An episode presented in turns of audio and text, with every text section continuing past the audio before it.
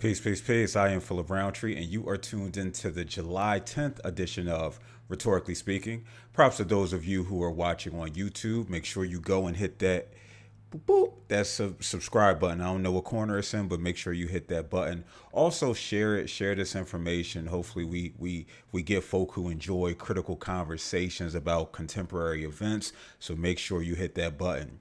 And definitely salute to those of you who are listening on streaming platforms, whether it's Spotify, whether it's uh, Tidal, whether it's Apple Music, Google Music, Amazon Music. There's so many different streaming platforms. SoundCloud, I can't forget my SoundCloud people. Also, make sure you hit that subscribe button so you can get alerted when a new episode pops up. I try to pop one out once, twice. Uh, yeah, yeah, yeah. We're gonna go with twice, twice a week or Mondays and Fridays. I know last week I didn't get the opportunity to to put out two episodes because it was it was the colonizers holiday which was July 4th. So I made sure that I pushed back against that and spend the time with, with family and, and friends. But you did get an episode on Friday, albeit a an IG live that took place, but it wasn't a lot of people on my IG live. If I can be transparent and and honest about that where I talked about juveniles tiny desk and about the mass shooting that took place here in Philadelphia. So make sure you all hit that subscribe button and also share it with those who who enjoy critical conversations, who enjoy critical thought when it comes to to different issues that take place in society, man. And so, with that being said, we're going to get into today's conversation where later on I'm going to be talking about the Tulsa massacre that took place specifically in regards to the recent lawsuit that was dismissed by a judge in Oklahoma. I'll be talking about the implications of that and, and, and what that means for, for black folk in terms of reparations and just our overall our overall mental and in a emotional and spiritual wellness right? We know that it that it impacts us on on so many levels. But first but first we going to get into this white woman britney spears. So I'm from the era of of Britney Spears, of of Justin Timberlake when he was NSYNC. What was the other other bands that was taking place during that time period that was copying off of New Edition? Uh, the Backstreet Boys, 98 Degrees. Uh, uh, it's so many. It's so many. But I'm from that era, so I'm very familiar with Britney Spears, the the, the trials and tribulations she's had to experience as a result of, of her family, where she's garnered empathy from not only myself, but from from the world at large, because they recognize that she was she's been placed in a she was placed in a position that was unfair, that was unhealthy, and that was problematic when it comes to her her well being, both fiscally and her psychological and emotional well being. We know, and I think many of us, as we get as we get older, we really understand when Britney shaved all her hair off. It was just like, yo, I'm out here for us older folk, we know exactly what that what that looks like. We talk about familial stress. We talking about stress from work, just the expectations and the pressures of society. And and her ter- in in her world, we're talking about misogyny. and Black women's world, we talk about misogyny war. We understand all of that and how that can come to the fact of you know what the only thing that I can control right now is my appearance, and so I'm going to cut off all my hair. So we empathize with her for that what we don't empathize with and that I, I do want to talk about is the issue that took place last Thursday in Las Vegas with the number one draft pick in the NBA draft, Victor Wembanyama, who is a a seven five. I'm about to say seven five Adonis, right? Like he's he, he got all the tools Adonis in the sense of his his basketball skill, his basketball IQ, and he's just a he's an amazing basketball player. Hence the reason why he was the number one pick of the San Antonio Spurs. And what took place that I found out later and probably the next day was that Britney Spears had filed a assault charges against the Victor Wembanyama's security and when I heard that, I was like, wait, wait, wait, what happened? How did the two even meet? Because you don't think about Victor Wembanyama and Britney Spears traveling in the same circles. But then again, I remembered that Victor is is in Las Vegas for summer league. Have no idea why Britney Spears is in Las Vegas, but it makes sense because why? She's a celebrity. She may be performing. She may be chilling. I made it a my my purpose to find out okay what took place if she's filing assault charges against his uh, attempted to file assault charges against his security. And what I'm going to do now, and again, that's why I always encourage people who are streaming to go check out the YouTube too, where I'm going to show the video because this is going to be the impetus of what we we talk about next. So I'm going to play the video.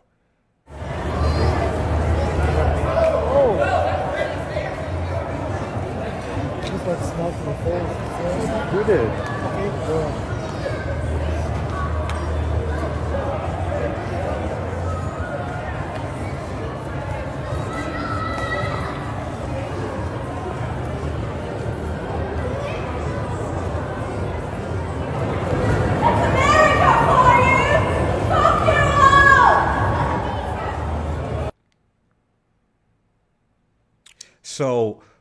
for those of you who are watching, and I tried to do a little a little bit better to try to fix the video, what you saw was Britney Spears run up behind seven five Victor Wembanyama and attempt to touch him.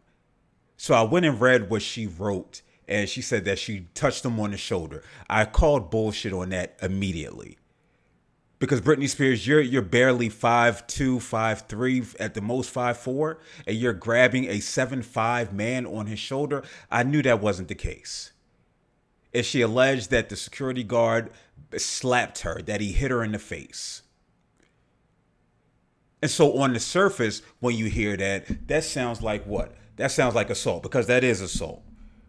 Right? And nobody should be touching anybody, let alone hitting someone even in the span even in the position of a security guard unless you you find that somebody's personal space somebody's uh, physical well-being is being compromised in some capacity which is critical in this situation because again she's admitting that she's attempted to touch this 7-5 man who she doesn't know from a can of paint who is is in front of her. He's not looking at her. He's walking forward and she's running up behind him to attempt to touch him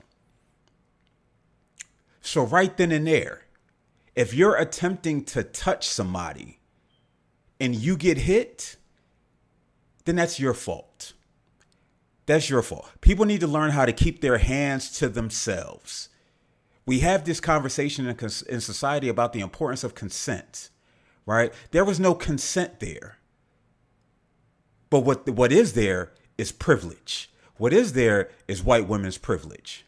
So she filed this, uh, this, the attempted to file these charges to have the Las Vegas, Nevada police investigate. Victor Wembanyama came out and said, "Listen, I don't know. I guess somebody was trying to put they. She tried to put her. I didn't first. I didn't know it was Britney Spears, and then I heard, I heard it was Britney Spears. All I know is somebody tried to put somebody put their arm around my waist or tried to grab me on the shoulder. But security and everybody told me to keep walking, which they which they should have. And I saw people castigating him because he didn't get the details right. If you're walking forward, you don't know what's happening behind you. It could have been the security that touched him around the waist. Why? Because they're trying to protect his safety. Subsequently, the investigation was dismissed. No charges were filed. In fact, they said Britney Spears inadvertently hit herself in the face. And I'm like, whoa, whoa, whoa. Did I see that in the video that came out from somebody's cell phone? Maybe the cell phone footage was grainy. So I went and, and took a look back at the video. And again, this is why it's important that you believe half of what you see because different angles and different videos can show different things. So, unless it's clearly in front of you and it's taking place and you have clear footage of what's happening, then we need to be mindful about the comments that we make. I saw a lot of people saying, Did you see the video? He hit her. Did you see the video? The security hit her. And so I'm like, huh. Let me let me go back and check. And so I went back and checked. And lo and behold, what did I see? Britney Spears hitting herself in the face as a result of not keeping her hands to herself. As she attempted to go out and touch him, security guard did the, did the wave, the arm. And what happens? If you're reaching and somebody does that, boop, right in your head, your own hand.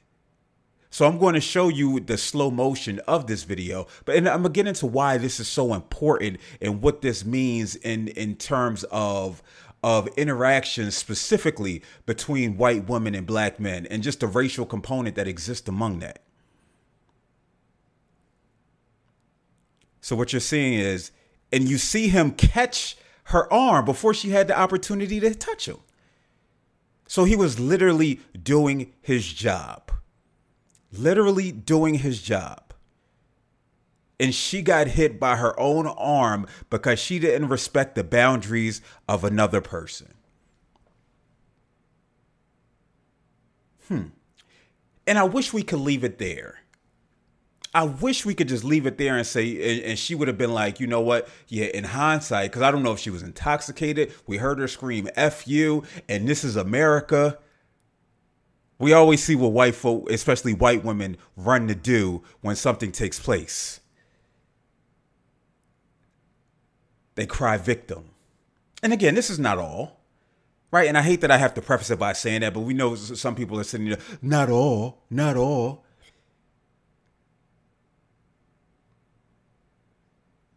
But what we know is we know that in incidents between black men and white women, that they present as a threat. And Britney Spears was no different. Her whiteness showed she leaned into that.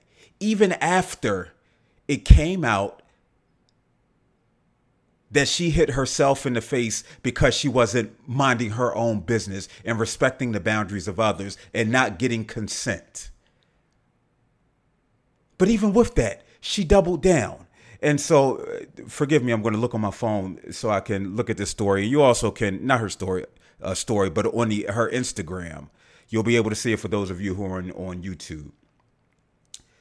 She says this story is super embarrassing to share with the world, but it's out there already. However, I think it's important to share the story to urge people in the public eye to set an example and treat all people with respect. Hard pause. Again, black folk are asked to whether they they're aware of it or not. They're they're they're told that they have to present in a certain way, whether they're oblivious to what's happening in their surroundings or not. We always have to be on guard. We always have to be mindful. Which again, it's true, but do we need this white woman to to be to tell us that? She goes on to say physical violence is happening too much in this world often behind closed doors. I stand with all the victims, and my hearts go out to you all. Okay, so now she's attempting to weaponize a community that's experiencing domestic violence, that's experiencing uh, emotional and mental harm.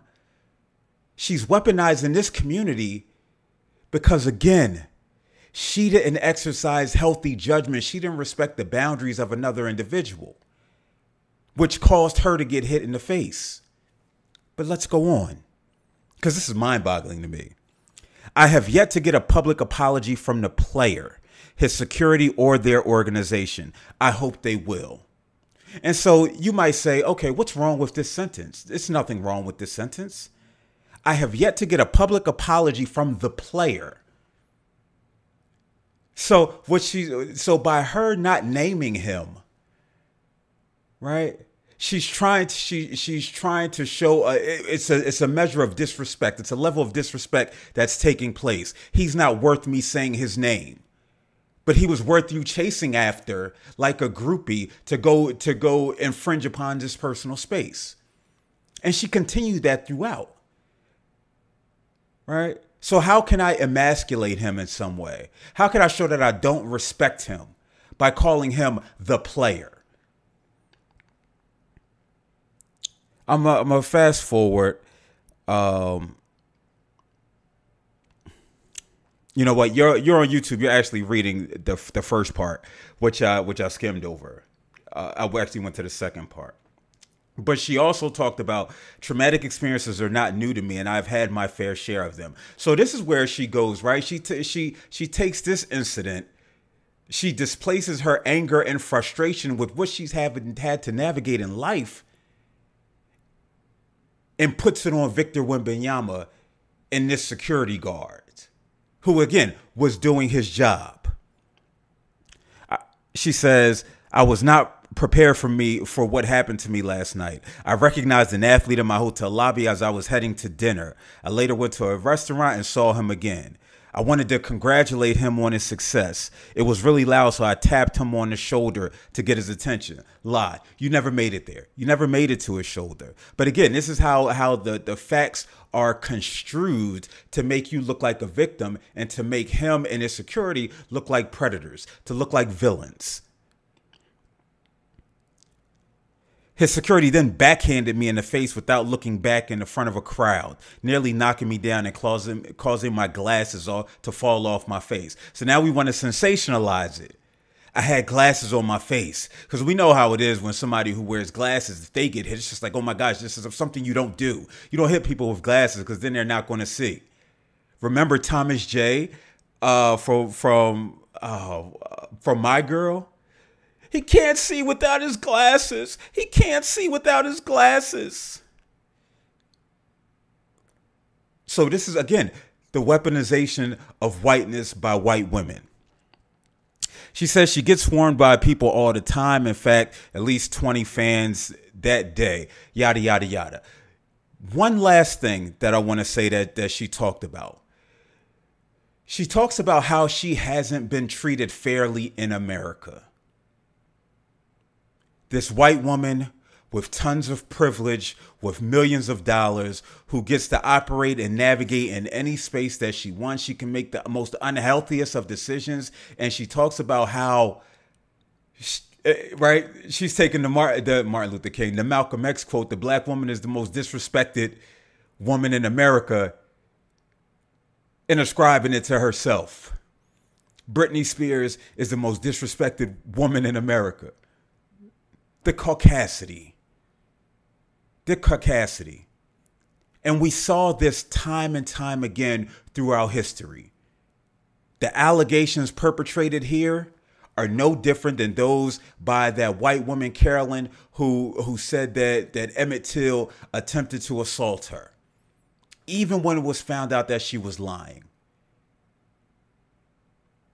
even when it found out she was lying and throughout the decades that's passed, there was no sense of no sense of justice. And you know I don't believe in justice in America. I believe in accountability. There was no accountability for the lies that she told. And so similarly here, she can cast these aspersions towards Victor Wembanyama, who since said, you know what? I'm staying out the media, the media spotlight. It's, it's, I, I can't navigate that. I'm, I'm not doing that right now. 19 year old black man from France. As Paul Mooney said, he had his nigga wake up call. If he didn't get it in France, he damn sure got it here. Because this is what it looks like to be a black man in America. You can do absolutely nothing wrong. Someone can be attempting to protect you from the devastation that is whiteness. And yet you still get considered to be a, a, a villain, a perpetrator. It's nuts to me.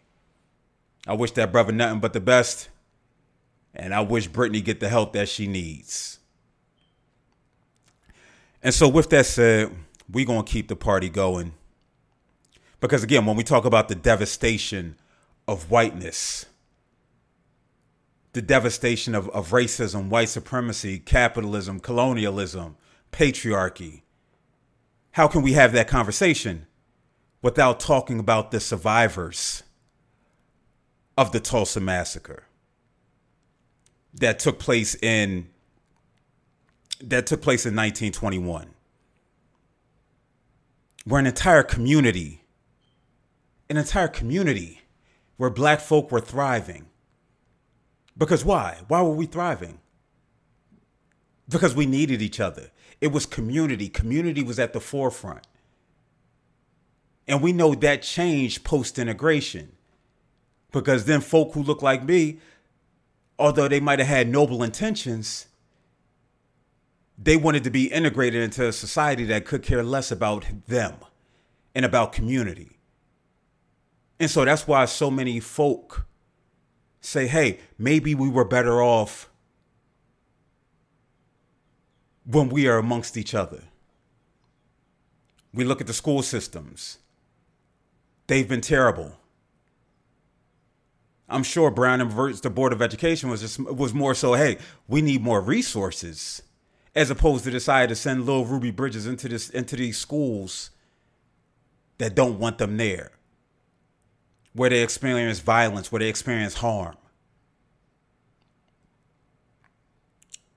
And with the massacre in Tulsa, and again, I'm I'm not going to act like I'm a thousand percent familiar with everything that took place. I'm not a Tulsa massacre historian. But the information that I do know, again, started with a black boy and a white girl. This time, uh, according to scholars, this white girl didn't even allege that something took place, but it's just a mere thought of a black boy and a white girl being in the same space that some type of impropriety must have happened with the with the black boy being the perpetrator. See Britney Spears. Subsequently, uh, thousands of, of black folk were displaced.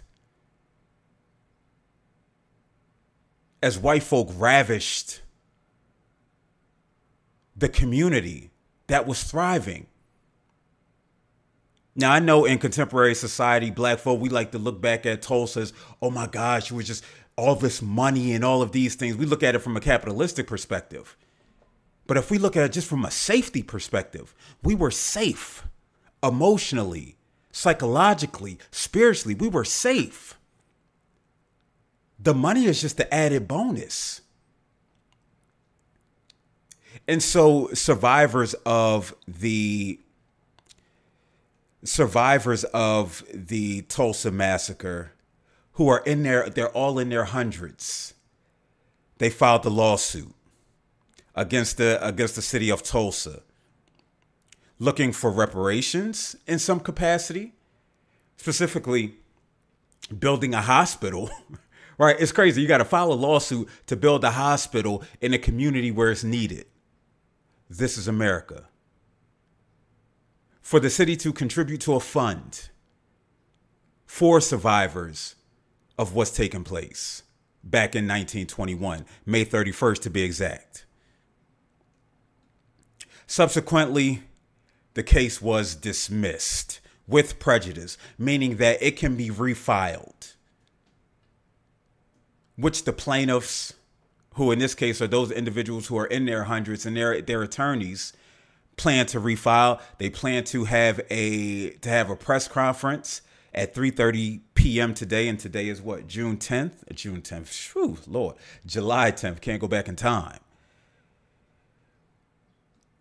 But the argument given was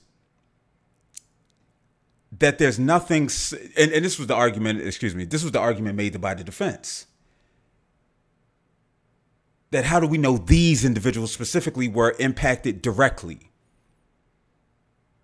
And also, how do we know that this was that the effects of this that this took place for a long period of time as opposed to just just being an isolated incident where the remnants of it is is felt long gone long, uh, going further and so the case example that was used was how this how the how an individual I forget their their position, excuse me, how they sued Johnson and Johnson for the opioid epidemic and they were awarded 400 and some odd million dollars. Subsequently, that ruling was overturned. Because again, they couldn't they had to prove and it's not a reasonable reasonable doubt, but just really the impact of it. Even though we see the impact of Tulsa of the, of the Tulsa massacre until this day. Look no further than First 48 if you watch it. You'll see the plight of black folk, the conditions that they have to that they have to live with, that they have to experience. Hell, I'm experiencing the the the impact of of the the Tulsa massacre perpetrated by white folk. Why? Because again, we're talking about the historical trauma that's passed down generationally. And so when you when you see somebody who looks like you experience trauma, that stays with you. That can cause PTSD related symptoms. For me, it's disheartening. Right? It's disheartening because these folk are looking for, for accountability, which they may not see in their lifetime because, again, they're all in their hundreds. You're looking for somebody to say, listen, we fucked up as a city. And so we're going to hold ourselves accountable. And how do we hold ourselves accountable in in when we talking about um, when we're talking about government wise? We're talking about atrocities committed by cops. You pay like you weigh. You pay like you weigh. And so I don't know what this means in the in the larger idea of reparations, which again continues to, to gain more steam in, in different places across the country. I can't speak to that. But what I can speak to is just the disappointment, the hurt, the pain, the empathy that I feel for these three individuals. And for for the inhabitants of of Tulsa black folk who who might have thrived in some capacity or who may not have thrived but at least if they didn't thrive it will be as a result of their own devices their own unhealthy decision making as opposed to to state sanctioned racism in the killings of 300 black folk in the displacing of, of thousands more Listen, I appreciate you all for tuning in. I will be back on Friday with the, a new episode. Hopefully, we have an interview set up for that day. I want to start having these interviews scheduled for for Fridays. Uh, even though you know I could, I could talk forever. but listen, I appreciate you all. Make sure you hit that subscribe button. Make sure you rate us. I ain't gonna do the Bomani Jones. Give us four stars. Don't give us five stars or four stars. I don't know what it is, but just give me some stars right? Give me some a, a, nice amount of stars. At least give me three and a half. It'd be much appreciated. Until next time, peace.